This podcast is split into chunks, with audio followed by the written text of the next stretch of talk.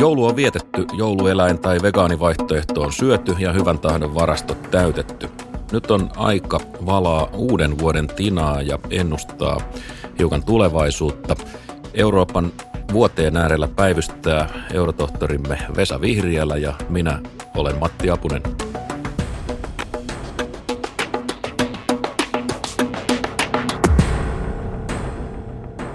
Tänään Eurotohtorissa me suremme EU-löperyyttä ja pohdimme hiukan Brexittiä. Viime kertaissa jaksossa me vähän arvuteltiin, että kenen kantti kestää Italian kriisinhoidossa ja tämä kysymyshän selvisi vähän turhankin nopeasti. EUn komissio päätti peruuttaa esityksen Italian asettamisesta niin sanotun liiallisen alijäämän prosessiin. Vesa, sä kirjoitit juuri joulun alla, että tämä oli EUn finanssipoliittisen säätelyn vararikko. Komissio piti pitkät saarnat, mutta ei lopulta uskaltanut tehdä mitään. Kävi, kuten sä ennustit Eurotohtori viime jaksossa, Italian pelasti viime kädessä Ranska. Komissio halusi olla pehmeä Ranskan alijäämälle ja joutui päästämään Italian sitten samalla ovenavauksella pälkähästä. Kävikö tässä nyt niin, että keltaliivit kaatoivat koko Euroopan?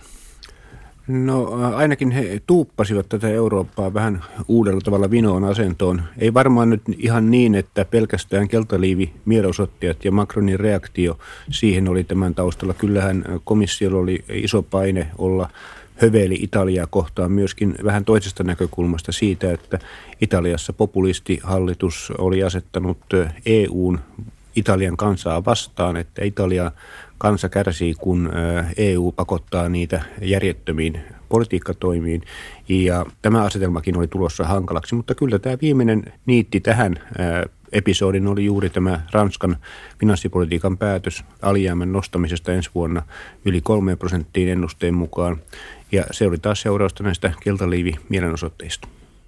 Onko nyt sitten niin, että Italialla ja Ranskalla on aina takataskussa jonkunlainen vapaudut vankilasta kortti, että aina kun alkaa vähän esiintyä populistista painetta, niin EU perääntyy? No ikävä kyllä. Vähän näyttää siltä, että isoilla mailla yleisesti ottaen on hieman eri säännöt kuin pienemmillä mailla. Ja kukin maa käyttäen tomalla tavallaan. Ei nyt voi sanoa näin, että pelkästään Ranska ja Italia ovat tällaisessa asemassa. Täytyy muistaa, että 2003-2004 Saksa ja Ranska olivat vähän vastaavassa tilanteessa ja silloin myöskin Saksa pääsi niin sanotusti kuin koira veräjästä. Tietysti on niin, että tämä ongelma kärjistyy Italian ja jossain määrin Ranskan tapauksessa sen takia, että niiden politiikka tapaa olla – enemmän ristiriidassa sen kanssa, mitä yhteisessä pelisäännössä on sovittu. Ja kun joudutaan vastakkain tämän asettelun kanssa, niin sitten on vaikea näitä maita saada asettumaan kurinalaisen politiikan linjalle.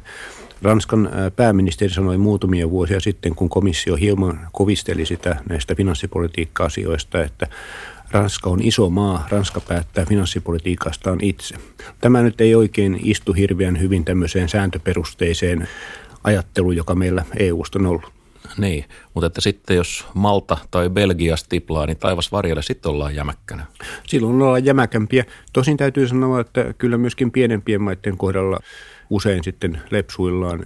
Mutta kyllä niinkin on, että puree nämä EUn sääntökoneisto paremmin pieniin maihin. Belgia ehkä on sillä tavalla hyvä esimerkki, että kun näitä uusia sääntöjä oli kiristetty vuonna 2010-2011, niin Belgiassa itse asiassa siinä syntyi uusi hallitus oikeastaan sen takia, että pelättiin, että joudutaan vaikeuksiin EUn kanssa. Ja voi sanoa, että tämä oli tavallaan hyvä EU-vaikutus siinä tapauksessa. Tässä Italiankin tapauksessa niin jäsenmaat tukivat komissiota ja valtiovarainministerien ECOFIN-neuvostossa vakuutettiin, että hanska pitää ja sitten kävi kuten tavallisesti, niin onko EUn uskottavuudesta tämän jälkeen enää jäljellä mitään? No ehkä ei se nyt ihan tämän päätöksen varassa pelkästään ole, mutta kyllä tämä finanssipolitiikan kurinalaisuuden osalta on iso kolaus näille säännöille ja niiden ylläpitämiselle. Mä itse asiassa sitä pitäisi sellaisenaan hirveänä kysymyksenä, kun odotetaanko sääntöjä nyt just pilkulleen. Säännöthän on aina vähän vaikeasti tulkittavissa säännössä täytyy olla myöskin joustovaraa. Mutta se ongelma tulee siitä, että kun tämä vie uskottavuutta siltä, että jäsenmaat toimivat yhteisten pelisääntöjen mukaan, kun tämä vie uskottavuutta siltä, että komissio tavallaan sääntöjen noudattamisen varjelijana huolehtii siitä, että jokainen maa pyrkii todella toimimaan niin kuin on luvattu, niin Tämä vähentää entisestään sitä luottamusta ja nyt Euroopan iso ongelma on luottamuspula maiden välillä ja myöskin suhteessa komissioon. Ja pohjoisen Euroopan maat, Suomi mukaan luettuna, suhtautuu hyvin kriittisesti siihen, miten monet muut maat hoitaa talouttaan ja miten komissio näitä maita koettaa pitää kairalla tiellä.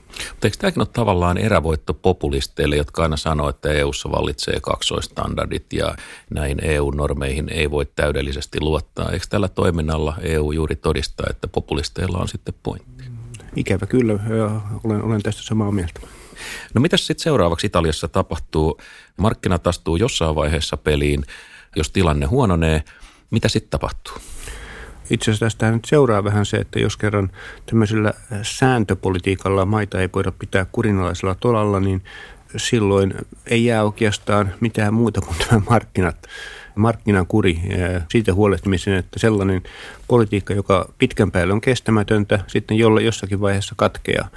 Ja se ongelma tässä markkinakurissa ja markkinoiden reaktiossa on se, että se on vähän ennalta arvaamatonta. Se on hyvin hidas usein toteutumaan, se ei reagoi riittävän aikaisin ja sitten kun se reagoi, niin se saattaa lyödä yli ja olla, olla liian ankara jossakin mielessä.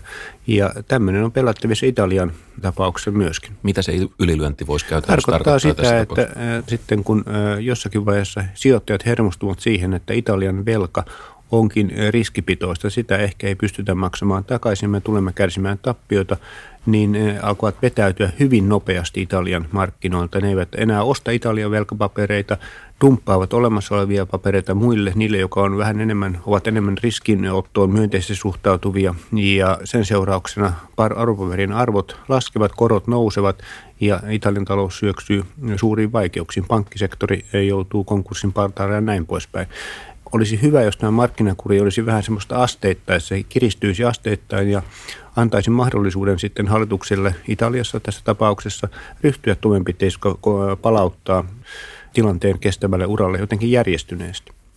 Markkinoiden iso näkymätön käsi on karhea. Jäämme odottelemaan, mitä siellä tapahtuu. Vesa, sä olet mietiskellyt joulunpyhät kuumeisesti myös Brexittiä. Mihin sä olet päätynyt?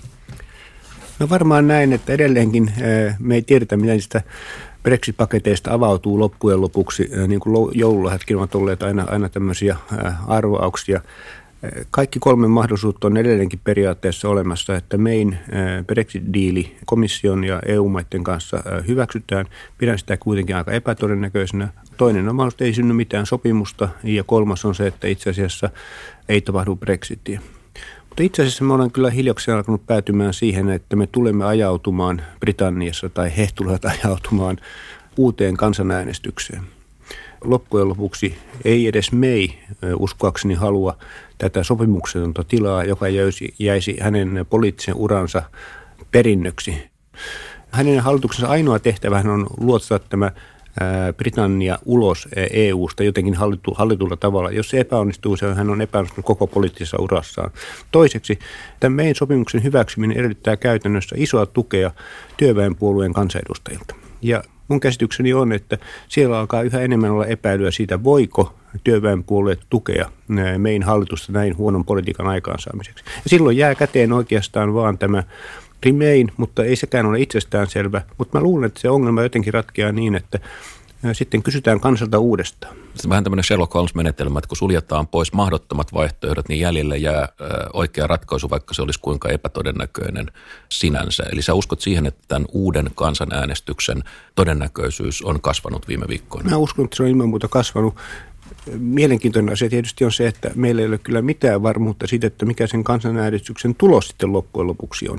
Koska jos muistamme vuoden 2016 kesäkuuta, niin silloinhan Remain piti olla kohtuselvässä johdossa ja tulos oli toisenlainen että me emme tiedä, miten tämä poliittinen dynamiikka toimii tässä tilanteessa, jos mennään uuteen äänestykseen, mutta itse asiassa, jos nyt ottaa vähän vielä tämmöistä joululisää, niin eh, kyllä mä veikkaan, että eh, näistä kolmesta vaihtoehdosta todennäköisin on se, että me äänestämme uudestaan Britanniassa siitä, että mikä on oikea tie, ja se lopputulos voi olla taas mitä tahansa.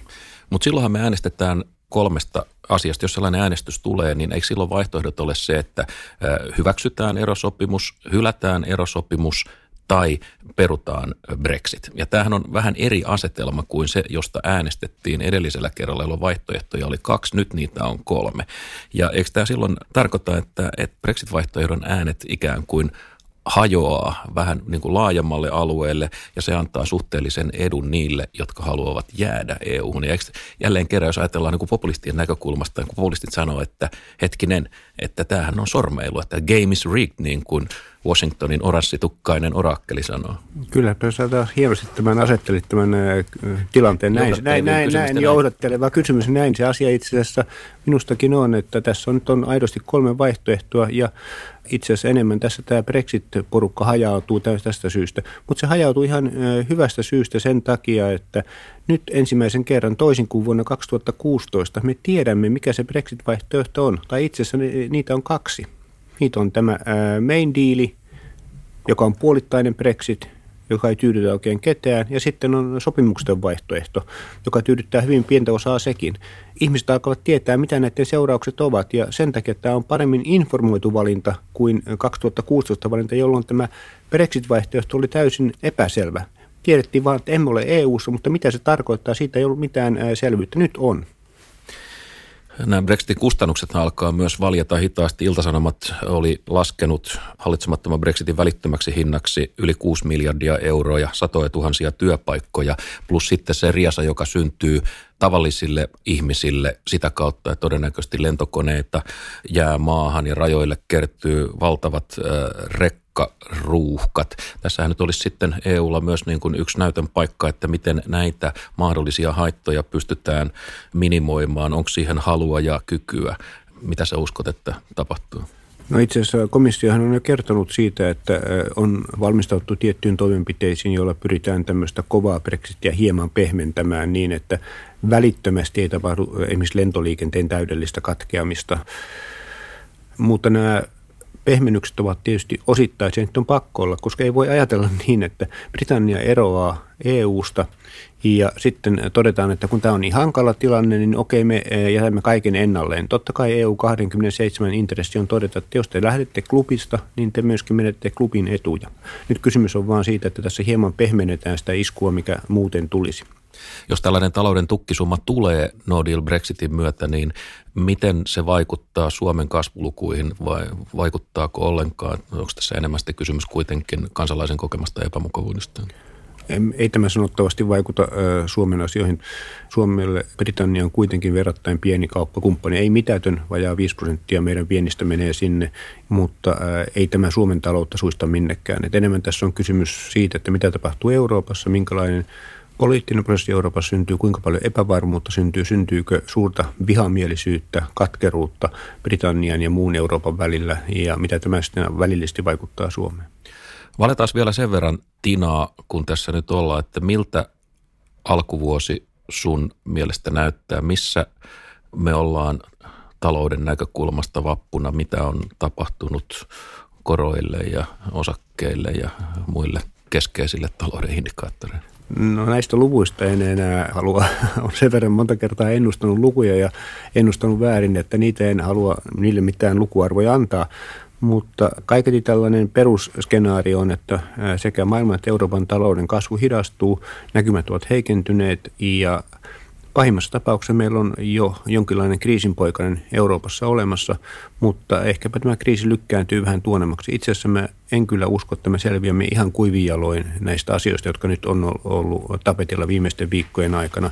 Toisin sanoen Brexitistä, Ranskan ongelmista, Italian ongelmista ja sitten kaiken taustalla vielä Trumpin politiikka, joka monella tavalla sotkee maailman menoa. Kiitos Vesa. Tällainen oli Eurotohtorin aamukierto joulukuun 27. päivänä. Tohtorin raportti kertoo, että potilas reagoi hyvin ärsykkeisiin, mutta vastustaa sinnikkäästi esitettyä hoitoa. Euroopan uudet lukemat tasan kahden viikon kuluttua. Kuulemiin.